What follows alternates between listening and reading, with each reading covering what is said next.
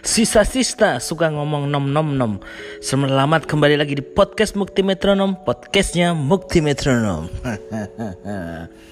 Sekarang tanggal 2 Desember Saya lihat di Google tadi Masuk eh, sebagai hari konvensi ikan paus. Itu maksudnya apa? Tapi ada beneran bro Hari konvensi ikan paus. Mungkin ikan paus pada sidang di gedung mungkin loh. Ataupun ikan paus. Konvensi apa sih? Kan konvensi itu. Pertemuan ya pertemuan itu. Oh iya aku tahu. Mungkin konvensi ikan paus adalah bertemunya ikan paus yang uh, berenang di samudra lalu bertemu di uh, titik tikum titik kumpul. Atau kata anak-anak sekarang tikum titik kumpul. Mungkin dari samudra Pasifik mungkin dari Samudra Hindia, mungkin dari Samudra Baskara, bertemu dalam satu titik di laut Cina Taipei mungkin, mungkin atau di laut Mati Suri mungkin, atau di laut Merah Merona mungkin bisa juga. Mungkin juga bisa ketemu di pantai Parangdok di dekat Parangtritis. Dan finally, finally Finally yay, uh, semoga lilah lelahku menjadi lilah. Semoga podcastku menjadi uang cash. Waduh. Saya berterima kasih buat teman-teman yang sudah mengapresiasi podcast ini sebegitu lebaynya. Ada yang dengerin sehari itu berapa episode tadi yang saya lihat ya? Berapa? 5 episode atau 6 episode dalam sehari. Bos, tolonglah bos. Tolong jangan kotori otak kalian dengan pemikiran-pemikiranku yang aneh. Tapi nggak apa-apa namanya selera berarti ya selera kalian buruk sih.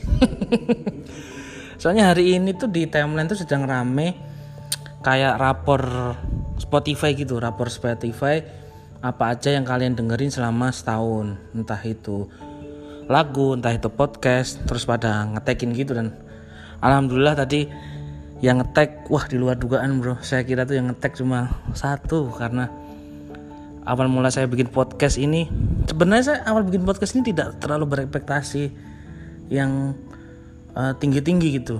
Saya bikin podcast ini tuh bisa didengerin oleh anggota DPR pun udah seneng saya gitu sebenarnya. Karena isinya semua dari podcast saya kan aspirasi gitu. Dan suara-suara kalian mohon maaf rata-rata jelata kan jarang didengar sama DPR maka dari podcast ini saya pengen suara-suara kalian ini bisa terwakilkan oleh saya dan didengar oleh DPR tapi ya uh, uh, surprisingly surprisingly yang dengerin lumayan di luar ekspektasi saya karena ya sebelumnya ekspektasi saya yang dengerin cuma dua aku dan DPR tapi ya terima kasih teman-teman sudah mengapresiasi saya di podcast ini dan dan sebenarnya semakin menambah beban saya dalam berkehidupan itu. Jadi ada tang satu tanggungan lagi saya bikin podcast ini tiap hari Kamis ya ampun. Padahal kalau tidak ada podcast hari Kamis bisa saya pakai buat uh, quality time with my besties ataupun uh, beli apa baju-baju di sekolah ataupun uh, nongki-nongki cantik bersama teman-temanku yang cantik begitu. Tapi nggak apa-apa lah Semoga podcastku ini menjadi uang cash. Wih, amin gitu. Uh, banyak yang bertanya juga tadi, Mas, podcastmu strata siapa, Mas gitu. Jujur, jujur, jujur ya, jujur. Sejujur itu udah nggak tahu lagi. Sebenarnya saya tuh nggak pernah dengerin podcast siapa-siapa. ya, itu sebenarnya nggak terlalu aneh juga, bro. Sampai tanya Lionel Messi Mes kamu tahu nggak hasilnya Chelsea lawan Tottenham berapa? Belum tentu tahu Messi. Ya Messi kerjanya main bola tapi nggak sehari-harinya juga dia mengikuti perkembangan sepak bola loh mungkin. Bisa juga loh kayak gitu. Seperti juga saya, saya memang bikin podcast tapi untuk dengerin podcast saya jujur agak jarang. Bahkan podcast saya sendiri ini nggak pernah saya dengerin gitu bro, karena malu gitu melihat uh, mendengarkan tingkah pola saya sendiri itu podcast apa ya saya dengerin ya jarang semua saya dengerin podcast tuh karena sehari-hari itu saya kebanyakan dengerin soal-soal listening bahasa Inggris di rumah. Jarang dengerin podcast saya. Kuota belajar. Itu jujur saya jarang dengerin podcast karena apa ya? Karena mungkin tuh kadang saya kalau semisal saya bikin podcast ter- terlalu banyak dengerin podcast orang-orang justru saya nanti malah pengen kayak ini pengen kayak itu pengen kayak ini pengen kayak itu jadinya malah saya nggak bisa bikin sesuka hati saya seperti ini karena jadi tahu batasannya. Wah yang bagus tuh podcast gini yang gini karena ya kemampuan saya seadanya. Tapi kadang-kadang yang dengerin makanya kadang-kadang saya di opening kan uh, meleset-melesetin openingnya podcast mas. Terus meleset melesetin openingnya box to box. Nah, itu dengerin ya cuma lima detik itu openingnya tok. Setelah itu nggak dengerin. Jujur saya orangnya lebih ke konvensional dan sedikit klasik bunyi-bunyian yang paling rutin saya dengarkan di malam hari ya jujur radio bro. Radio itu selalu menemani saya tidur karena apa ya ingat momen-momen zaman dulu tuh kalau tidur tuh saya selalu ditemani radio dan di era-era udah digital ini saya agak sedikit jarang dengerin radio. Uh, cuma manjer Spotify gitu-gitu. Dan sekarang saya mulai kembali rutin mendengarkan radio dengan cara membeli saya kemarin beli radio Panasonic yang kotak itu loh kalau kalian tahu. Yang lawas itu saya beli di Shopee biar radio analog biar apa ya biar sensasinya. tuh sensasinya tuh lebih lebih itu bro lebih iya radio. Karena ketika di HP itu ya jatuhnya kayak HP HP wujudnya HP kalau radio tuh bener-bener ya radio gitu. Saya mm -mm. tapi sayangnya saya tidak mendapatkan radio legend yang saya inginkan yaitu Radio Republik Sony. itu kalau orang yang pernah deng, uh, lihat film Kadir Doyo itu pasti relate tuh. Radio Republik Sony itu super lucu, Bro. Jokes super lucu. Jadi sedikit saya rekonstruksi ya, kenapa itu bisa lucu. Jadi jokesnya gini. Di film itu ada bapak-bapak tua akan akan membeli radio di sebuah toko elektronik. Nah, bapak-bapak tua ini uh, mohon maaf orangnya uh, buta tunanetra. Nah terus yang jaga toko ini adalah Kadir dan Doyo. Belilah radio. Oh mas saya nyari radio Sony gitu. Diambillah radio Sony diputerlah sama si uh, Doyo ya. Doyo. si Doyo diputer sama Doyo diputer. Ketika radio diputer otomatis kan uh, ada channel radionya di situ. Pasnya pas itu channel radionya adalah RRI jadi inilah dia Radio Republik Indonesia. Nah, bapak-bapak yang tunanetra ini marah-marah. Loh, gimana? Orang saya belinya radio Sony kok ini Radio Republik Indonesia? Nggak mau. Sampean penipu ya, gitu. Terus daripada si Kade dan Doyo uh, uh, lama-lama jelasin, ya udahlah mereka punya cara. Jadi radionya tadi diambil lagi, nggak disetel tapi si Kadir bawa mic, terus dia bilang, inilah dia Radio Republik Sony. Lalu bapak-bapak tunarnya nah ini baru bener. Itu sangatlah jokes legendaris bro. Best on the best itu. Masterpiece itu bisa sama saya samakan sama gol tangan tuanya Maradona itu. Jokes itu sama levelnya legendnya bro. Itu. Saya teman-teman cobalah yang mungkin uh, anak-anak 90-an coba-coba nostalgia pakai radio. Asik bro sumpah bro. Asik bro. Sensasi nah mindah-mindah channel yang gitu. Terus ada lagi kadang antennya kan anten yang uh, punya saya kan patah antennya sekarang. Terus itu sumpah susah banget. Jadi uh, radionya itu harus saya geser-geser. Ketika saya deketin itu sinyalnya bagus. Ketika saya jauh sinyalnya saya deketin bagus lagi. Saya jauh gitu ada sensasinya itu bro. Nah dulu ada itu teknik uh, ganti antena radio pakai sendok. Uh, radio yang paling saya sering putar di malam hari adalah Delta FM karena muterin lagu yang macem-macem lah gitu. Tapi ada satu channel radio malam yang saya hindari yaitu wayangan ataupun lagu-lagu Jawa. Itu ngeri bro ngeri. Karena kita hidup di Jawa terus musik-musik Jawa itu identik dengan klenik kan? Mm-mm. siapa tahu ketika saya muter musik Jawa itu datang arwah Raja Nenggolan. Kan ngeri. Itu bisa bisa kalian coba bu. Kalau kalian bosan dengan Spotify bosan dengan podcast monggo silahkan coba radio. Terus di rapor Spotify saya itu yang mm, ada tuh rapor musik yang saya putar. Akan saya sedikit saya share uh, siapa tahu bisa menjadi referensi kalian karena uh, kalian pasti mendirikan apa yang saya lakukan kan? Influencer bro. Pro influencer bro. Pro influencer ketika saya kemarin mempromokan rokok Niko rokok Niko di mana mana habis. Orang-orang beli rokok Niko harus inden bahkan ada yang memasuk rokok Niko dengan nama Noki. Berkata gitu gimana? Berapa betapa ngefeknya saya kan. Jadi di Spotify saya tadi saya lihat rapor saya itu di musik yang urutan paling atas artis itu yang sering saya putar jelas. The one and only Oasis doa ibu. Jelas itu. Itu lagu-lagu yang apa ya banyak lagu-lagu mood buster eh, yang bisa bikin mood buster ya naik tuh di situ. Mood booster ya naik. Yeah yang wajib lah pastilah. Wonderwall So Sally Can Wait itu wajib. Camping Supernova tapi yang lagi sering saya putar adalah Little by Little. Terus you, If You Know What I Mean sama Stop Crying Your Heart nah itu itu nomor satu di Spotify saya. Makanya teman-teman kan sering saya lihat saya pakai parka sering saya pakai baju partai bertuliskan Hanafi Rais itu karena style saya niru Liam Gallagher. Terus juga banyak orang yang bilang wah pakai parka tuh di luar negeri mas di Indonesia nggak cocok. No no bro di musim seperti ini pakai parka tuh cocok kalau malam hari karena uh, dingin gitu. Terus di nomor 2 di Spotify rapor Spotify saya ada Alex Turner.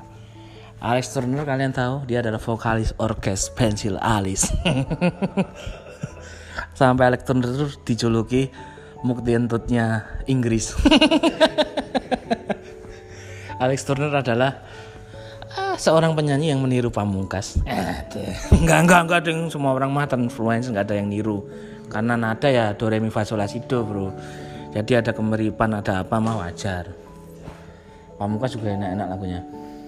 Alex Turner ini adalah vokalis Adik Mangki. Dan lagu dia tuh men, uh, di chart lagu di rapor Spotify saya itu paling atas. Lagu dia yang berjudul Stuck on the Puzzle itu paling atas karena itu adalah lagu yang paling sering saya ulang-ulang paling sering saya ulang-ulang. Alex Turner aja sampai WhatsApp saya Mas aku jelek wes muter terus. Tolong tuh ganti no Bon Jovi karena kenapa Alex Turner nih? Stuck on the Bus ini lagunya sangat emosional bro.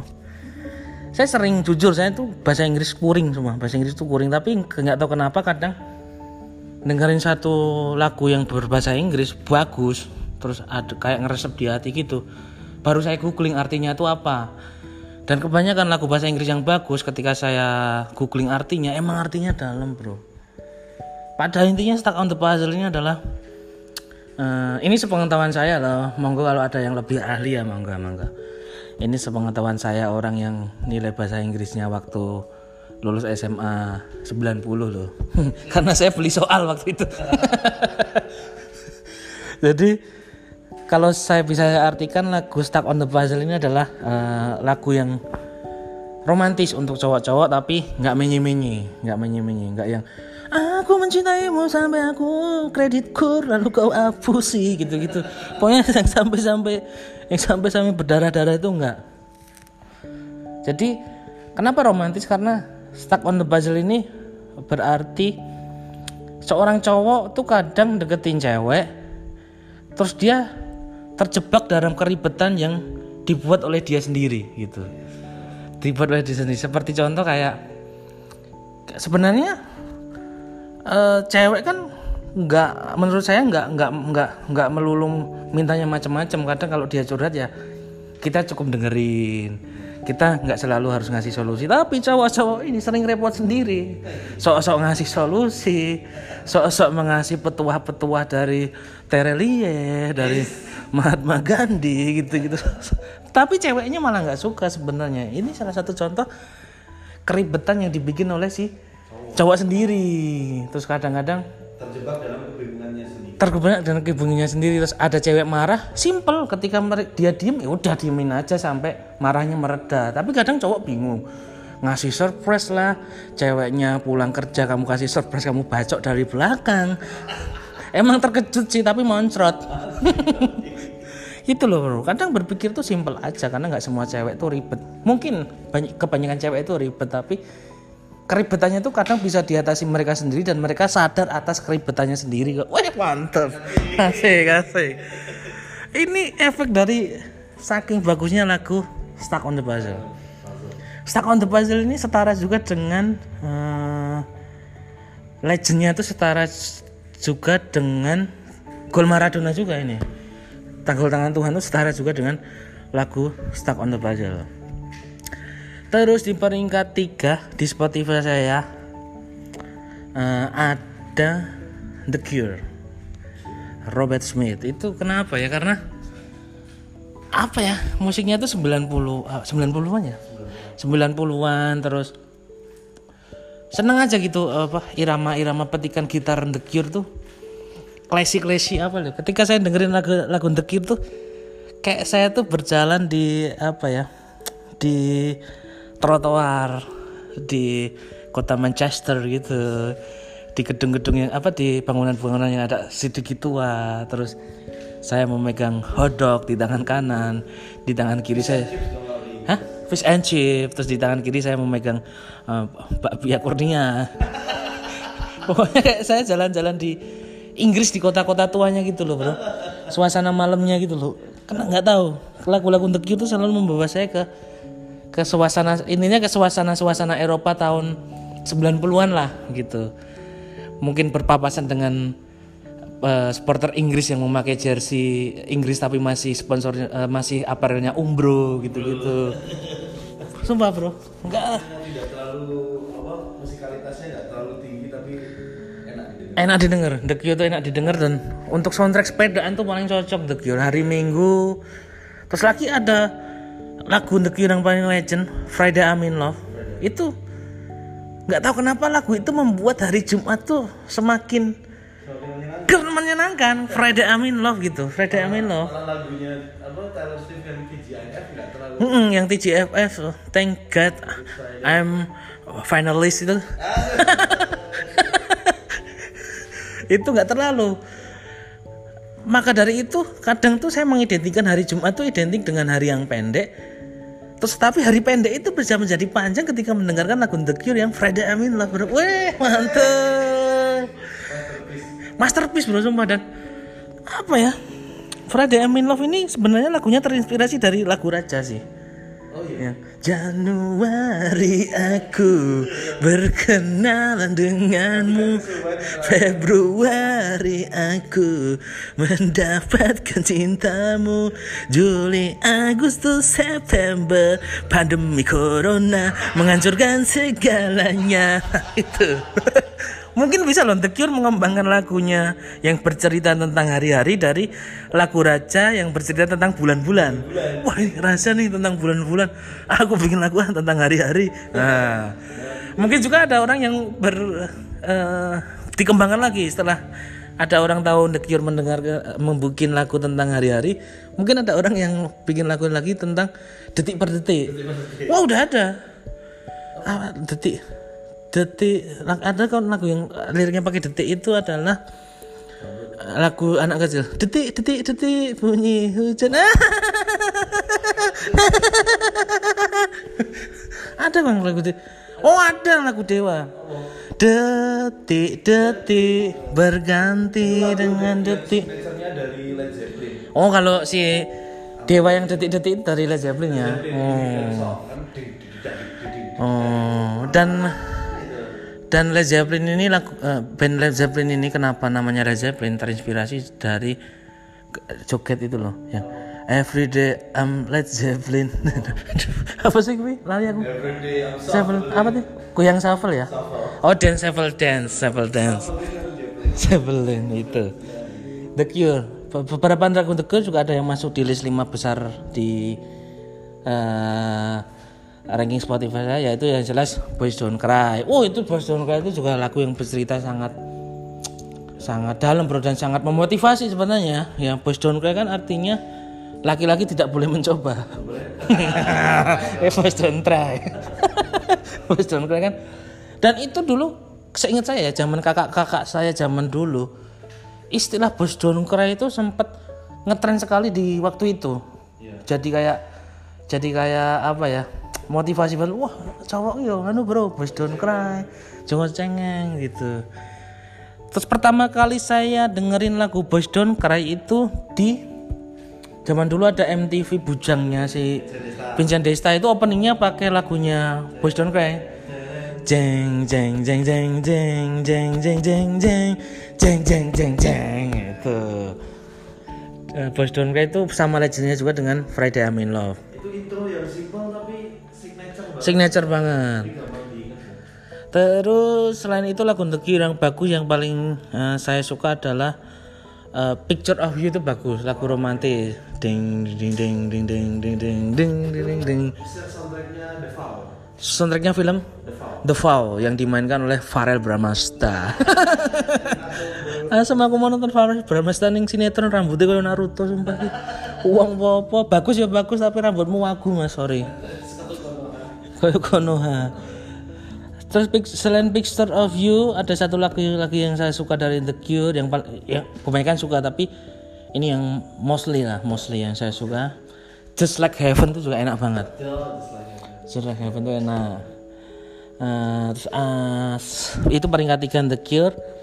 Di peringkat 4 di Spotify saya ada saya cek dulu ya. Ada Rocket Rockers. Itu juga kenapa sering saya putar adalah karena ada beberapa lagu tuh bisa wajib yang saya putar di momen-momen eh, hidup saya. Ucai. Ketika naik kereta tuh wajib hukumnya saya memutar lagu Rocket Rockers yang berjudul klasik pakai X. Itu best ketika diputar di eh, kereta. Tidak cuma di kereta di ketika mau tidur pun muter lagu klasik itu juga enak banget didengerin bro itu lagu klasik yang sering saya putar tuh klasik terus tunggu apa lagi terus eh, di sini. Itu jarang saya putar. Kalau lagu romantis jujur lagu romantisnya Rocket Rocker yang paling saya suka itu malah dia. Wah dia itu best bro the best on the best. Saya masih ingat waktu lagu itu masih baru-barunya dan meledak. Saya waktu itu nonton Kickfest apa ya ada cewek yang menangis di situ ketika Rocket Rocker mendengarkan mendendangkan lagu dia. Setelah tanya mbak nggak menangis? Iki sikilku kepidak mas. Klasik tenan gojekanmu songo loro mbak. Enggak enggak. Tapi emang dia menangis karena saking dalamnya lagunya karena tak pernah ada jalan keluar saat oh itu gila bro. Dan yang bikin saya tambah suka lagi dengan lagu itu adalah eh, karena yang nyanyi si Aska bukan si Ucai. Belum belum. Waktu itu formasinya masih lengkap tapi itu jatahnya si Aska yang nyanyi. Karena di album itu si Ucai udah mulai mengurangi porsinya nyanyi dia main si- synthesizer waktu itu di album itu. Album apa lupa saya? Album foto apa ya? Mampus lo terus eh, di peringkat 5 eh, lagu yang saya sering saya dengerin adalah Nick Deep Nick Deep ini adalah eh, band popang ya teman-teman pasti juga tahu Nick Deep dan di bulan ini ada lagu Nick Deep yang sering saya putar dan cocok banget diputar di bulan ini yang berjudul Desember itu. Itu mantep banget bro lagu bro. Desember tapi saya lebih suka yang versi sama Mark Hoppus. Itu sangatlah oke selain itu lagu Nick Deep yang sering saya putar selain Desember adalah eh, lagu barunya mereka yang mereka ciptakan ketika corona yaitu berjudul When You Know. When You Know tuh enak banget bro. Itu seakan-akan tuh ketika saya dengerin itu saya berpacaran dengan selebgram sumpah. Nggak tahu kenapa. Selebgram ada seorang selebgram yang follow-followan sama saya mukanya sedikit lucu sih saya pernah bertemu dia sekali. Dia juga sering muter lagu itu. Terus ketika saya muter lagu itu saya membayangkan pacaran sama dia. LDRan gitu. Saya datang ke sana. Dia memeluk agama.